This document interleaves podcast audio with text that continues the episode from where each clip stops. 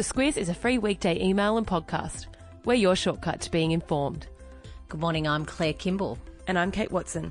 It's Thursday, the 24th of May. What do men born in 1984 in New South Wales have in common? We'll tell you. A possible free trade agreement between Australia and the EU. Renting in Hobart is getting pricey. And the Man Booker International Prize has been announced.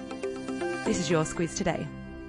Claire, looking at the email today, Squiz Sayings is quite interesting. 48% of men born in New South Wales in 1984 have had action taken against them by police. Yeah, and the researchers say that that's remarkably high, but what's remarkably low, of course, the chances of anyone who wants to find a local man in New South Wales without a police record, and as if dating wasn't hard enough already. But the lead story today, a free trade agreement between Australia and the EU, is on the cards. What does this mean? Give it to me in, in layman's. So, the government here and the European Union have been paving the way to start negotiations for quite some time. So it was quite a, a, big step forward yesterday when they've agreed to start formal negotiations. And that'll take a little while, but what it means is that the big winner out of it will be Australian farmers who will get access to the European Union market on a on a really good terms of trade that they don't have already. The Europeans are very protective of their agricultural sector. That part of the negotiations is going to be really hard fought, but um, anything that gives us better access to that market, and it's a it's a big market, will be really great for Australia. The ABC faced Senate estimates yesterday. First of all, though, can you tell me what Senate estimates is in one sentence? One sentence, it's where the top government department and agency officials come in to Parliament House and they get grilled by a group of senators. Awesome. It's like suits for politics. Oh, I guess so. I haven't watched Suits, so. Something like that. Something like that. But anyway, tell us about so. that. The news is that the ABC faced Senate estimates, and what's your take?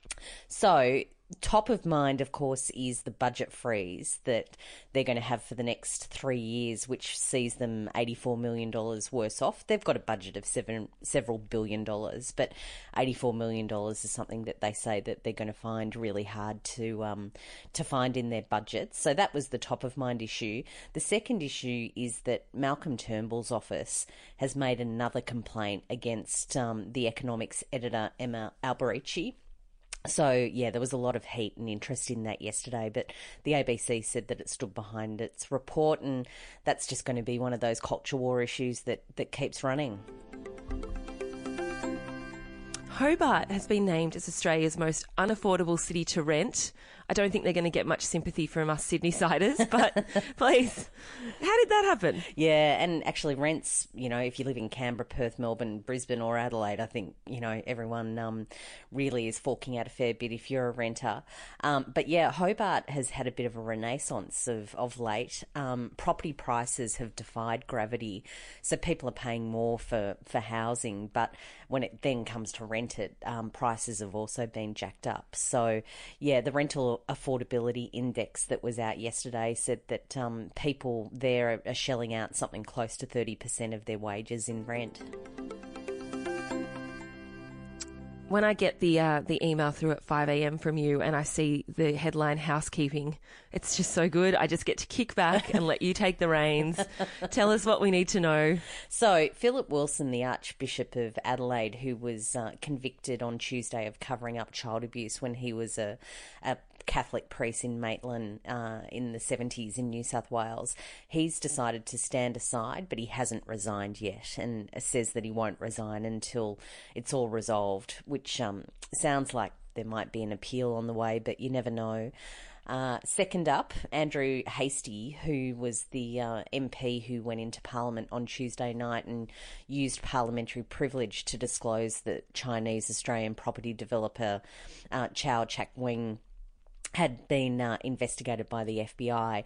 He uh, apparently didn't tell Prime Minister Turnbull that he was going to do that, and actually, there's uh, a bit of um, flurry in the papers today about how the uh, Americans are feeling about him using the information they gave him in, in a public way. So that's got a little bit more to run.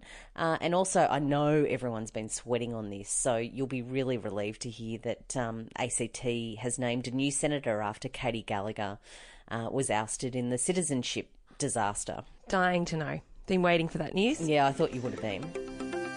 In the email, uh, a couple of other stories to check out. Social media traps. Our health minister has been caught liking a post with what you've described as adult themes. Well, his account was. His account was, right. And the Man Booker International Award has been won by who? Who's it been won by? I'm having trouble with the pronunciation of the surname. I'm going to leave that one entirely to you. Olga Kazarchek. It's not right. the book is Flights. Apparently, it's incredible. Uh, there's a link in the email if you'd like to buy it. And open the email every day this week, and you'll go in the draw to win a $100 Woolies gift card, as those who have been listening to our podcast all week know. Claire, tell us about the subject line. What have we got today? Uh, the subject line today is um, Annie, are you okay? Which, of course, Smooth Criminal, Michael Jackson, a classic. Michael, Michael Jackson, yeah. Yeah, which um, plenty of people on the dating scene in New South Wales will be running into. Ah, yes. There you go. Good one. I like it. The Squiz is a free weekday email and podcast.